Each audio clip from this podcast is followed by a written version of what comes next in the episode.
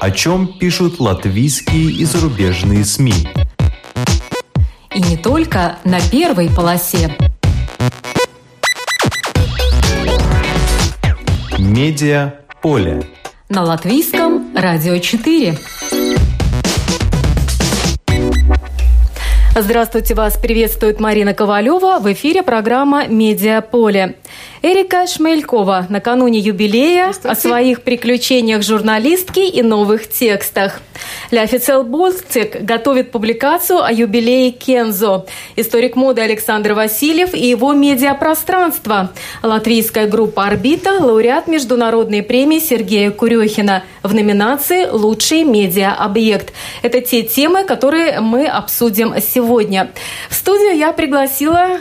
И уже находится вместе с нами в студии Эрика Шмелькова. Очень приятно. Всегда рада с вами поговорить. Это ведущий автор журнала «L'Officiel Baltics», которая как раз завтра готовится отметить свой юбилей. Да. В студии также находится Симона Шульман. Здравствуйте. Стилист и также ведущий автор журнала «L'Officiel Baltics». Симона как раз-таки подготовила публикацию о юбиляре Кензо, которая будет опубликована в свежем номере, который вот-вот будет сдан в печать. Но по традиции в начале выпуска небольшой обзор некоторых журнальных публикаций. Под животноводство в мире отдана четверть земли, и эта отрасль наносит огромный вред планете, утверждает журнал «ИР». Килограмм говядины создает 27 килограммов выбросов СО2. Это столько же, сколько легковой автомобиль, который проехал 200 километров. Для сравнения, 1 килограмм свинины дает 12 килограммов выбросов СО2, а курятины – около 7 килограммов. Всемирный фонд исследования рака рекомендует в неделю съедать максимум полкилограмма красного мяса и воздержаться от обработанной мясной продукции, колбас, копчености и прочего. Ученые подсчитали, что для оздоровления населения Европы потребление мяса здесь надо сократить на 77%. Эстония попала на страницы влиятельного журнала «The Economist» благодаря общественному транспорту. Таллин в 2013 году стал первой столицей в мире, где общественный транспорт для местных жителей стал бесплатным. Скептики тогда прогнозировали, что транспорт будет переполнен. Но сюрпризом стало то, что вместо того, чтобы разрушиться, при условии сокращения доходов от продажи билетов на 12 миллионов евро, транспортная система стала, наоборот, развиваться, отмечает издание. Население Таллина, а значит и число налогоплательщиков, стало прирастать. К тому же на 10% сократилось число тех, кто ездит в центр на своей машине. Люксембург, по примеру Таллина, собирается ввести бесплатный общественный транспорт с 2020 года. «The Economist» также пишет о гонках «Формулы Е» на электрокарах, которые в ближайшие месяцы пройдут в Монако, Берлине и Нью-Йорке. Электрические «Формулы» могут развивать скорость до 280 км в час. Мощность электромотора на литий-ионных батареях может составлять 335 лошадиных сил, и такие машины могут разгоняться до сотни за 2,8 секунды, как обычные «Формулы-1». В четверг, 23 мая, в помещении Ригас Максла Стелпа состоится одно из центральных событий отечественной моды – показ мод студентов Латвийской художественной академии. В журнале «Сесдена» опубликовано интервью с молодым дизайнером Элиной Балтаце, которая считает, что ныне мода – это не только стильные вещи, но и целая концепция. По ее мнению, сейчас наблюдается направление «no trend», когда коллекция собрана из нескольких стилей. Изменились и сами показы мод. Все чаще это уже не просто дефиле, но концептуальное событие. Элина Балтаце отметила, что молодым дизайнерам в маленькой Латвии надо дружить друг с другом, а не тянуть одеяло на себя, чтобы создать дизайн, конкурентоспособный в мире. В художественной академии на дизайнера моды сейчас учатся более 30 человек, но показать свою работу смогут те, кто прошел отбор. Элина Балтаце, создавая свою коллекцию, думала, например, о передвижном цирке, о том, что одежда помогает каждому артисту цирка быть тем, кем он является. В коллекции будут полоски, клетка, то, что самому дизайнеру с детства казалось магическим.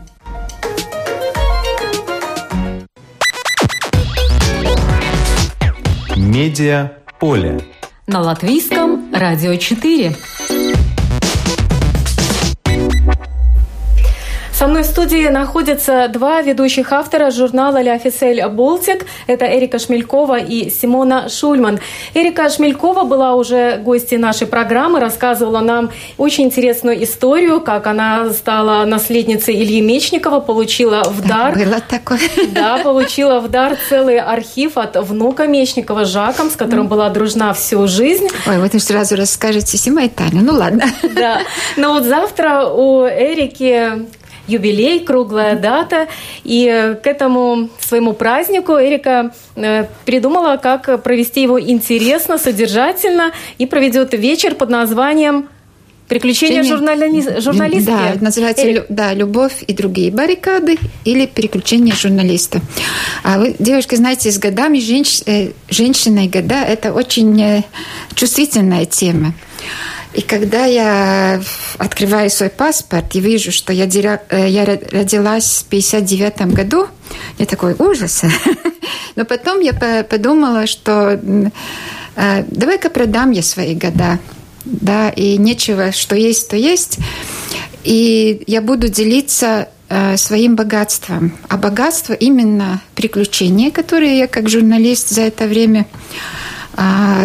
прожила, и притом я жила и живу для журналиста, мне кажется, фантастическое время перемен.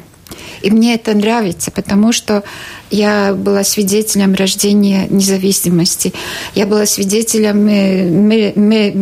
дикий капитализм, да. Зарождение дикого капитализма. Да, и у меня есть и было...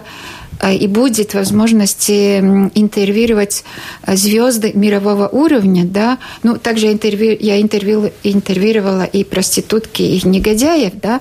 Ну, то есть это мое богатство. И у аборигенов Австралии есть такие поверья, или что человек, у которого нет рассказа, он вообще несчастливый, да. Это нельзя так жить, да, потому что рассказ – это то, что они берут как бы с собой на следующую жизнь.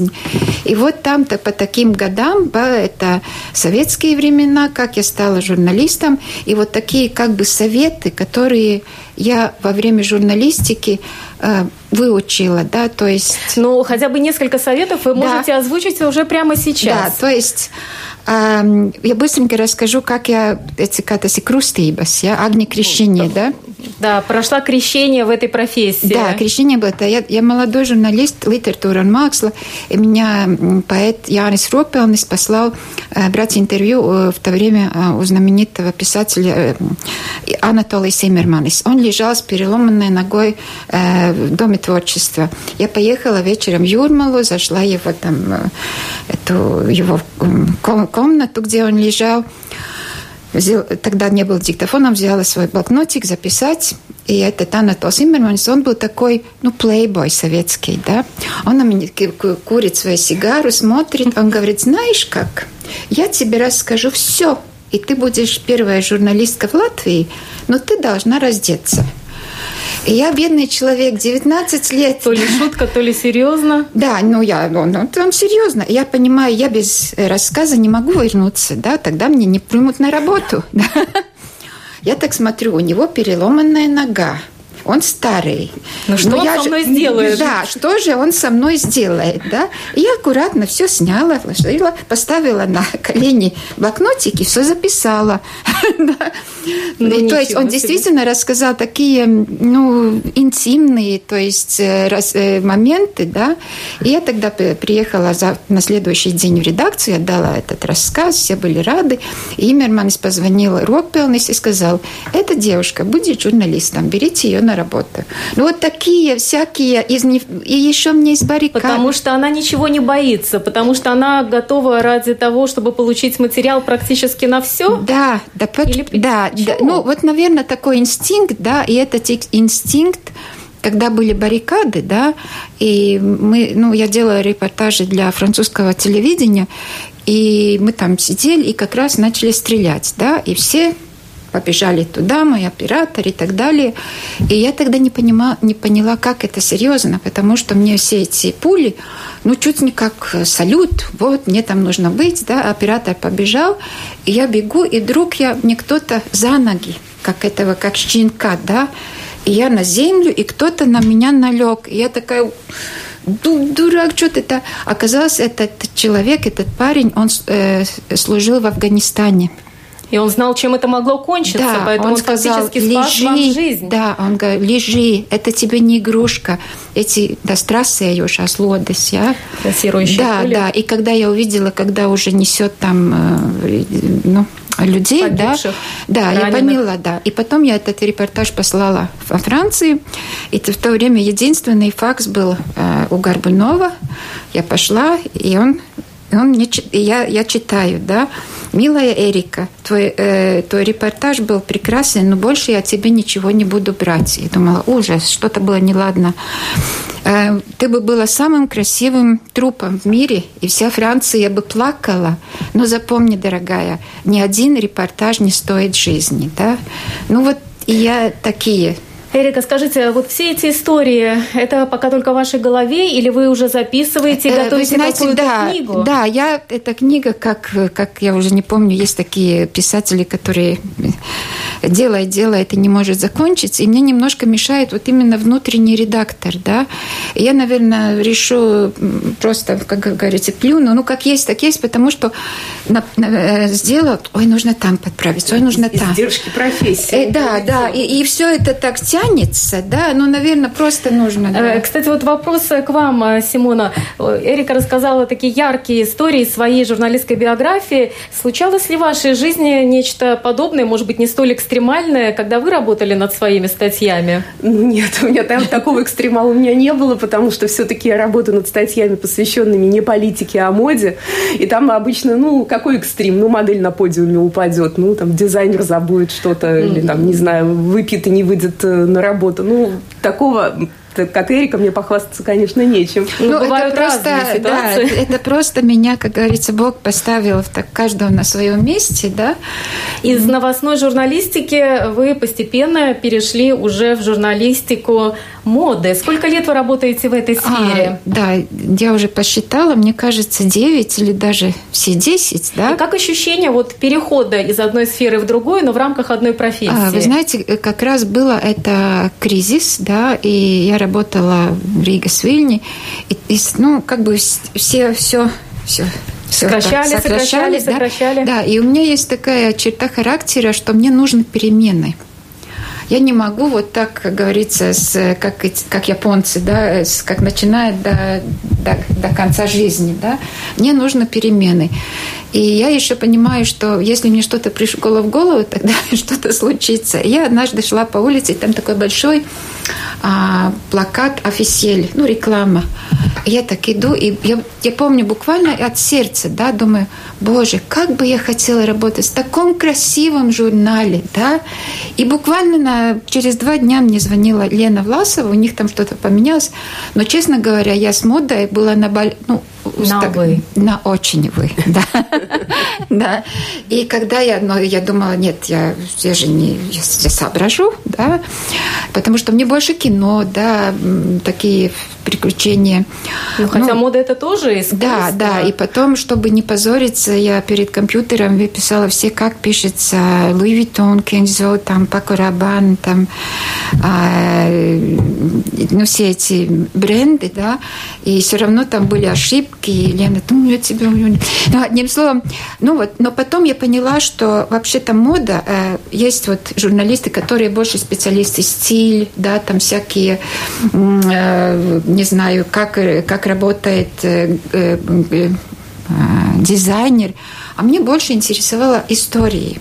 И я поняла, в принципе, это то же самое кино, да, те же самые страсти, даже больше, потому что они такие упакованы в очень ярком виде, да. Очень красивая обертка, вопрос, что за ней стоит. Да, и я успокоилась, я поняла, да, вот это как раз истории про людей, и вот немножко, и самая одна выставка, которая мне вот топ-1, это выставка Александра Маккуина в Лондонском музее. Я просто такое... Я до сих пор, да. А чем произвела она на вас такое огромное впечатление? Во-первых, она была очень хорошо сделана. Она была вот как кино, как драматургия, да. И это была история про человека, да, который душу продал моде. Буквально вот как Фауст продал, да. Этот тоже продал душу моде, да. И он достиг до такой вершины, что он уже не знал где, да. И он сделал... самоубийство, да. А второе, я поняла, что вот одежда может быть предметом искусства.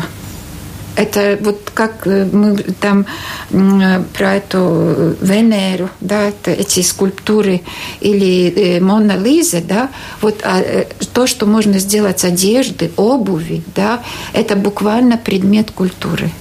И сейчас для этого издания, я, насколько понимаю, вы еще задумали или уже ведете рубрику «Городской шаман». То есть я там начала, но я обязательно вот сделаю свой этот юбилей, да? Да.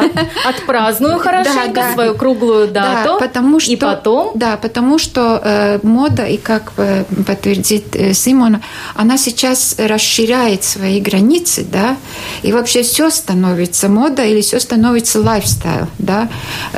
Еда – часть моды, лайфстайл, да.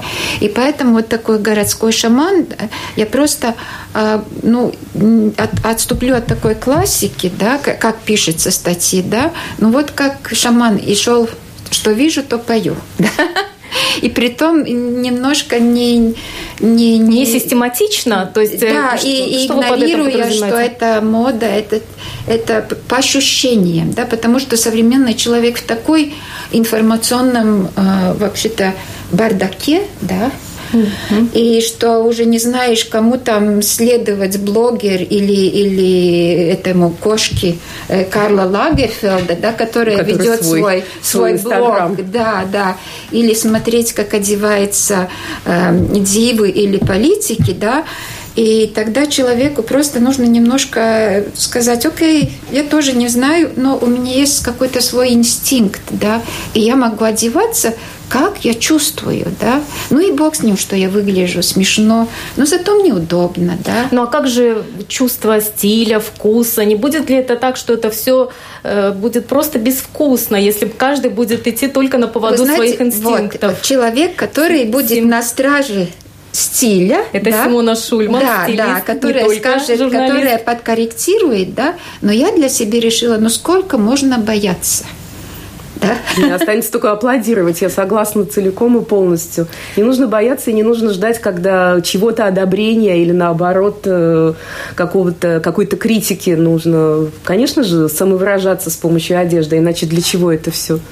И эта рубрика «Городской шаман» – это будет в интернет-версии, да, журнала, или она будет также и в глянцевом журнале? Нет, это как раз в интернет-журнале, потому что, как вы понимаете, там мне нужно по дороге подцепить какого-то спонсора, еще это, да, но я решила, что я им сказала, что я не буду вот как эти наши инфлюенсеры или блогеры, да, которые вот что им дали, то они хвалят, да, и это превратилось в что-то... Бизнес, это бизнес. Да, да. Ну, и таким образом они утеряли доверие, мне кажется, потому что когда это была независимая оценка человека, которому ты доверяешь, это одно. Когда это делается уже как в качестве рекламы, какая разница? И что вы тогда можете противопоставить, Эрика? Я решила, что я вот уже мне такие года, что я как это свой взгляд на жизнь, да, то есть, как раньше были эти, гуру это, не то, но просто люди, те, которые меня знают, да, и я вот, хотите за мной, мой взгляд, да, пожалуйста, я делюсь своим чувством, своим опытом, возможности встретить людей. А если спонсор будет свои пожелания высказывать? Я уже научилась как-то, как говорится, коза жива и волк. Волки сыты и овцы целы. Да, да, люди понимают, что понятно, она делает это, так, чтобы не терять...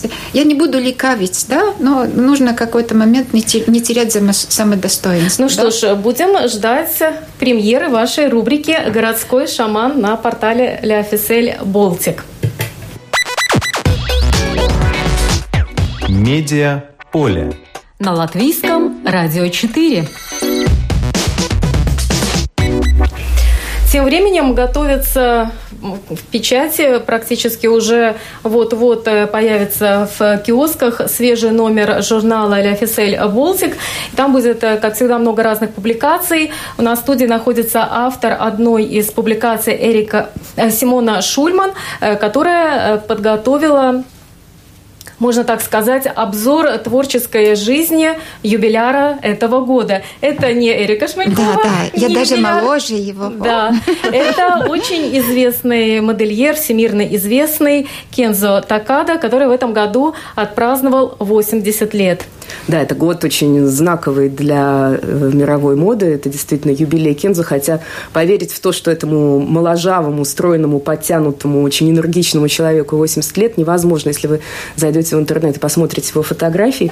Но он выглядит на 20 лет моложе. Он даст фору любому. Он продолжает участвовать в разных проектах. Он сотрудничает с Эвен, сочиняет новый аромат, сотрудничает с дизайнерами мебели и интерьера, и, соответственно, рисует проекты для этого дизайна. Он живет такой насыщенной, яркой жизнью, но при этом он остается человеком, о котором практически никто ничего не знает. Это удивительно. Имя Кензо за все вот его 40 лет в моде, даже больше, какой 40 лет, 70-х годов, не было замешано ни в одном скандале. Никто не знает имена его подруг или друзей. Никто не знает, есть ли у него дети. Никто о его личной жизни не знает ничего. У него есть дом в Париже, где он сам выращивает цветы. У него есть чудесный вишневый сад, сакуры. Он заваривает чай, созерцает и медитирует. И вот живет такой вот одновременно и насыщенной, и очень такой вот камерной и закрытой жизнью. Это удивительно. Но в такой ситуации журналисту достаточно сложно написать статью такую интересную, глубокую, потому что если мало материалов о его жизни, скажем, сейчас большинство-то людей интересуется в основном личной жизнью, чем творческой. Вот как вам удалось все-таки решить этот вопрос? Так и есть, к сожалению. Меня, на самом деле, этот факт не очень радует, что вместо того, чтобы следить за творчеством и за работой человека, нас больше интересует его личная жизнь, какие-то жареные факты, скандалы, интриги, расследования.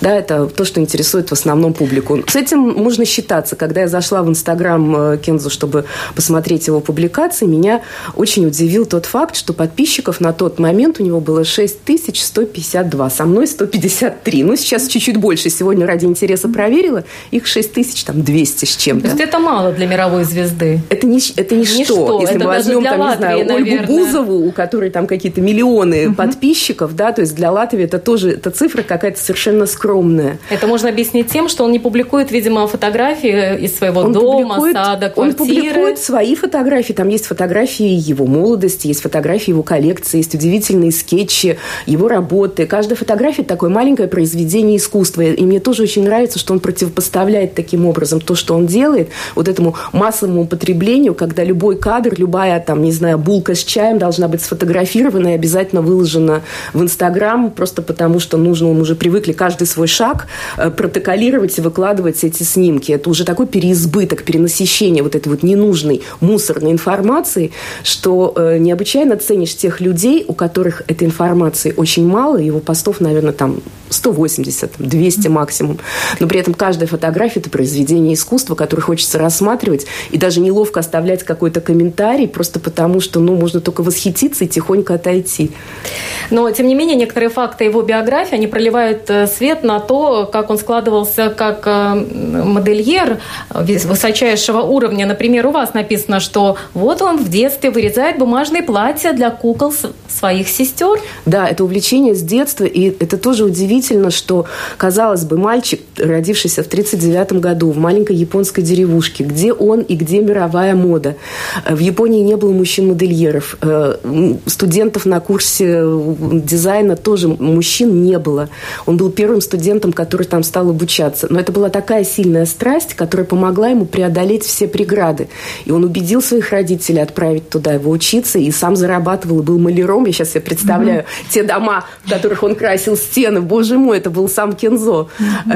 Он добился этого, у него не было денег, чтобы отправиться в Париж, он не знал языка, он знал на французском пару слов, денег было мало, он даже не мог позволить себе путешествие на самолете, он отправился на корабле. И вот тоже тот пример, что ничего в жизни случайного не бывает. Это путешествие через океан из Японии в Европу, оно очень сильно повлияло, по его словам, на дальнейшее творчество. То есть те виды, которые он видел с корабля, закаты, штормы, ветры, краски, сменяющие друг друга, это все повлияло на его творчество. И именно поэтому мы вот получили такого Кензо, которого вот мы сейчас знаем. Да, и он тоже революционер в моде. Вот вы можете нам привести несколько революционных шагов, которые он предпринял в своем творчестве? Ну, именно благодаря ему в моду вошли яркие, смелые, иногда даже совершенно непривычные сочетания вещей. И даже если мы спросим человека, который совершенно далек от моды и не знает этого, ну, слышал, может быть, имя Кензо, нельзя не знать его. Он, конечно же, слышал. Он говорит, как ты себе представляешь творчество Кензо? Что это? Это будет всегда что-то, скажет, ну, что-то такое яркое, восточное, африканское. У него так его и бренд и назывался. Первый его бренд, который он основал, он назывался Jungle Jap. Японец из джунглей. И вот эти две его страсти, Япония и джунгли, они как раз и объединились. Вот как раз у Эрики можем спросить, с чем у вас ассоциируется бренд Кензо? Мне ассоциируется, я первый раз была в Париже, и я шла где-то отель Риц, и там есть галерея. И в тот момент, то есть я шла, ну, то есть со мной была сестра Марина Влади, Ольга Байдар. Мы снимали тут в Латвии французско-латвийский фильм документальный. И когда я была в Париже, она меня там показывала и рассказывала. И она остановилась у Кензо, и она сказала: Эрика, вот еще пару лет я просто все выброшу из шкафа, да, и буду одеться только Кензо. Потому что, ну, я говорю, ну, я смотрю, она такая маленькая, кругленькая, как пончик, да. И она говорит, да, потому что я знаю, что в нем я буду выглядеть элегантно, красиво. И я могу встать утром и пойти вечером в одежде в оперу. Но мне он какой-то больше такой как бы сдержанной страстью, да. Она вот страсть, но она... не то, что так высыпается, да, как у этого Гальяно, там все там, да. Такой взрыв креатива. Да, да. Она какая-то вот организованная. Ну, страсть. Это вот именно, да, совершенно верно. Я полностью согласна. Это то, что вот Кензо присуще. Гармония хаоса. То есть он объединяет одновременно, допустим, какие-то африканские мотивы в японском кимоно, добавляет туда, не знаю, клетку с полоской, с, не знаю, с леопардом и так далее. Но это выглядит настолько гармонично и настолько естественно и настолько красиво, что это не производит впечатление хаоса.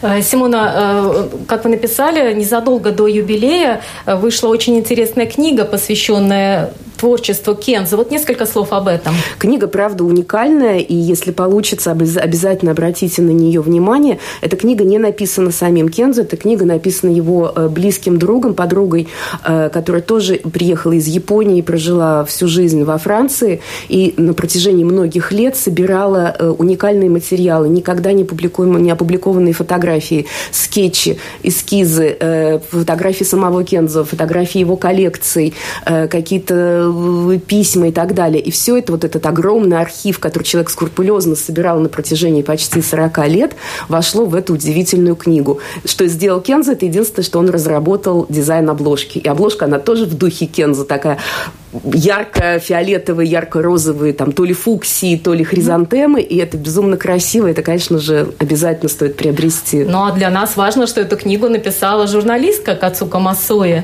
и в этой книге целых 464 страницы текста, снимков и другой информации о творчестве Кензо. Кстати, на днях в Латвии побывал известный историк моды Александр Васильев.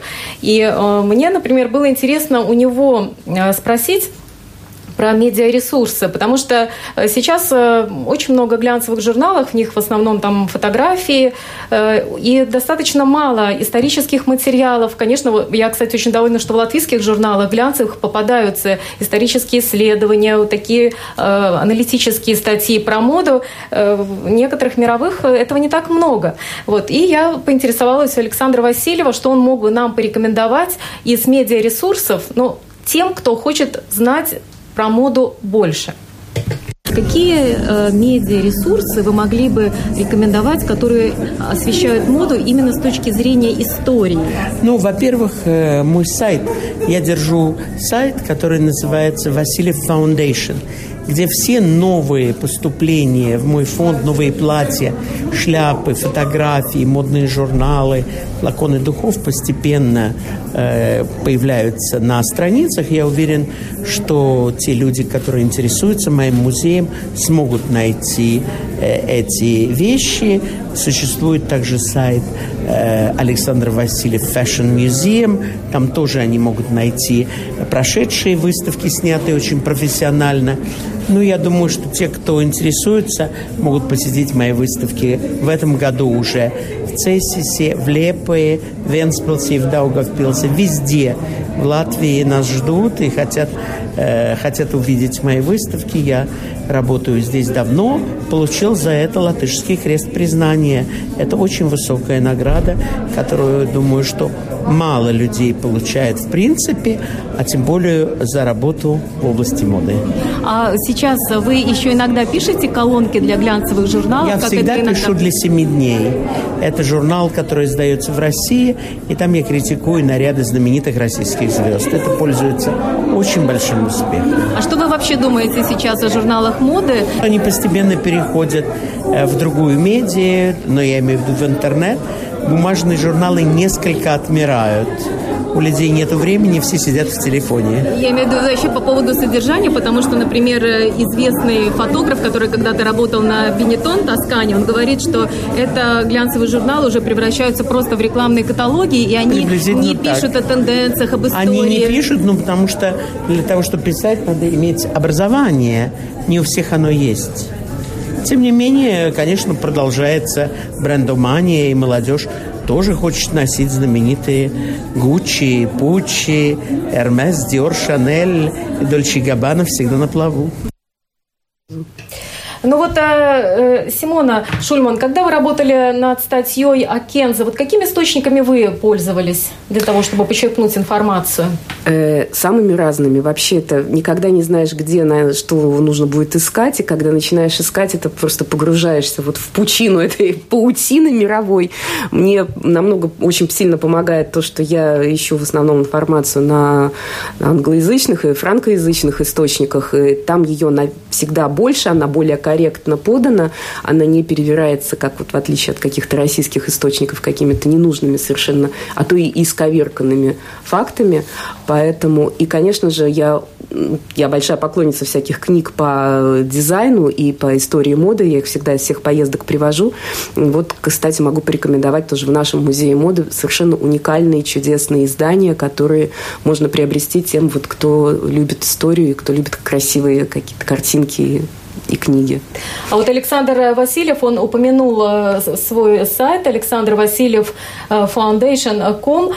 Там содержится информация почти 500 000 разных предметов одежды, обуви, фотографий и даже живописи. И поисковая система очень хорошо отработана. Ты вводишь, например, интересует дипломатическая мода, и сразу появляются образцы с описанием. К сожалению, этот сайт тоже пока только на английском языке. Эрика?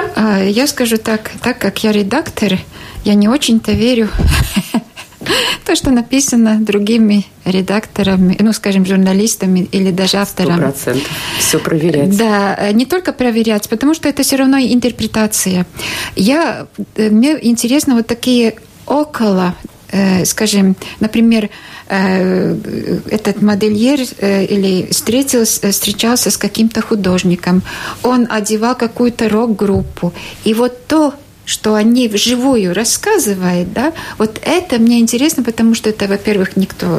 Сама я могу как-то из этого сделать что-то новое, да, и я знаю, что там вот такая живая стычка, живая история, ненадуманная. А как мы знаем, в Библии это тоже там редакторы так поработали, что мы уже не знаем о чем, да. Это очень интересный подход через деятелей искусства и моду. Кстати, если мы говорим об искусстве, латвийская текст-группа «Орбита» стала лауреатом премии Сергея Курёхина в номинации «Лучший медиа-объект». Сейчас мы расскажем об этом поподробнее. Медиа-поле. На латвийском «Радио 4». Портал «Арт-территория» сообщил о том, что наша латвийская группа получила эту достаточно известную и престижную в мире премию. На соискание международной премии наши латышские художники, поэты, они представили проект «Откуда берутся стихи». Я решила сегодня об этом упомянуть, потому что еще до 9 июня этот проект, можно с ним ознакомиться, посетив Латвийский художественный музей.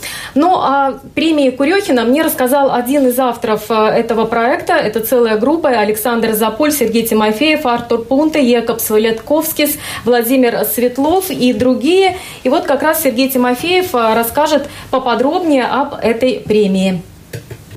Почему текст-группа «Орбита» решила подать свой проект «Откуда берутся стихи» на соискание международной премии имени Сергея Курёхина? Ну, дело в том, что это уже не первый раз, когда мы что-то туда посылаем. Это было...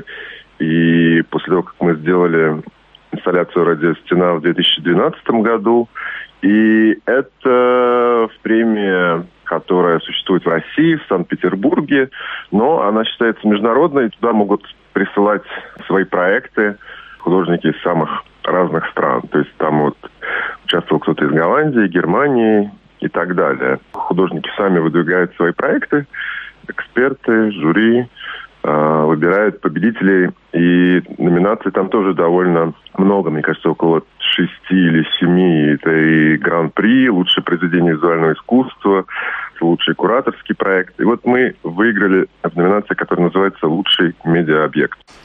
Да, в этом году было подано более 1000 заявок, 70 из них прошло в финал.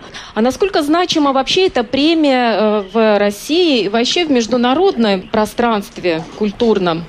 Ну, я думаю, что это как бы такая премия достаточно независимая. Она не связана напрямую, там, скажем, с Министерством культуры российским или с какими-то такими государственными институциями. Ее поддерживает Центр имени Сергея Курёхина, который существует в Петербурге. И она, ну, достаточно такая ориентированная именно на какое-то экспериментальное, новое искусство, на взаимодействие, синтез каких-то форм визуального искусства и, там, скажем, музыки или поэзии. У нее есть, конечно, свое реноме именно как для премии, которая ориентирована на какие-то новые формы и взаимодействие в формате современного искусства и вокруг него. А что для вас означает личность самого Сергея Курёхина? Ну, это человек, который, конечно, достаточно сильно повлиял на тех, кто рос и формировался в эпоху 80-х, начало 90-х. Это человек, который делал совершенно разные вещи, начиная от того, что он записывался с каких-то ранних альбомов «Рейсинг Гребенщиковым» и ансамблем «Аквариум». И, с другой стороны, он совершенно какие-то делал загадочные, интересные проекты с другими музыкантами, где он тоже соединял вместе очень разные музыкальные, визуальные форматы. Это вот проект «Поп-механика», с которым он приезжал и в Ригу. И, с другой стороны, человек, который выдвигал какие-то совершенно грандиозные, иногда безумные, веселые теории, наподобие той, что известно очень многим, о том, что Ленин – это гриб. И это как бы человек, который занимался очень многими вещами, ему все это было интересно. С проектом группы «Орбита. Откуда берутся стихи» до 9 июня можно познакомиться в Латвийском художественном музее, где представлены работы финалистов премии Пурвитеса. Несколько слов вот об этом проекте «Откуда берутся стихи». Что он из себя представляет? Это наша выставка, которую мы реализовали в 2018 году летом на плавучей галерее «Ноас», прямо на Даугаве. И такой, как пришвартованная такая платформа плавучая. И вот в ее как бы трюмах, собственно, и происходила эта выставка. Были выставлены 4 наших объекта. И это все как бы какие-то, может быть, варианты ответа на вопрос, которые очень часто задают на каких-нибудь чтениях, например, в школах. Откуда берутся стихи, да? Как происходит вот это формирование вот некого такого поэтического месседжа и как он взаимодействует с какими-то визуальными вещами. И как раз вот каждый из объектов был неким таким ответом на этот вопрос. Например, был один из организаций хаоса, из окна, из пульсации. И, конечно, это было довольно сложно все это перенести в Национальный художественный музей, потому что, например, на новости была задействована стихия воды. Там, благодаря такой довольно сложной механической конструкции, она двигала один из объектов выставки, как раз, который называется, из организации хаоса. А здесь все это было решено по-другому. Но это вообще довольно такая интерактивная. То есть мне рассказывали, что даже вот, скажем, с одним из объектов из окна, это такая поэтическая машина, где можно соединять видео с записями стихотворений, сделанными тоже поэтами у их окон. Вот был какой-то слепой мальчик, который пришел на экскурсию с другими детьми. И, ну, наверное, ему было немножко тяжело, конечно, в музее, где все построено на визуальном, но вот вдруг эта машина как-то с ним заговорила, и он довольно долго с ней много провел времени, послушал все тексты, и как-то ему это очень нравилось, что он мог этим процессом управлять. Ну, это здорово, наверное. Да, это здорово, потому что поэтическая машина, для тех, кто еще не был на выставке, но до 9 июня еще можно успеть посмотреть, это такая машина, которая напоминает несколько коробку передач от машины, и если ты двигаешь чуть вперед, направо или лево, ты попадаешь на одно из 4 стихотворений, которые озвучены на русском и латышском языках. Кстати, из чего сделана сама вот эта поэтическая машина? Ну, корпус сделан специально по эскизу. Вот этот рычаг, которым двигают посетители выставки, он из старой «Волги», ГАЗ-24, там какие-то экранчики тоже. Ну, в общем, в принципе, у этой машины нет какого-то, там, не знаю, прообраза, который мы просто переделали в свой объект. Мы его собрали из очень разных вещей, и вот, собственно, в этом деревянном таком каркасе, который сделан специально по эскизу художницы Илвы Клявиник, и участвовал в этом еще такой замечательный театральный бутафор и тоже мастер Арни Сваташ, который вот помогал как раз реализации вот этого каркаса и технической начинки. То есть, в общем-то, это, как всегда, «Орбита» — это такой коллективный проект. Да, но вы предложили для этого проекта стихотворение, которое называется «Порт». Почему именно «Порт» и какую роль играет окно? Ну да, собственно, в этом стихотворении все тоже происходит у окна.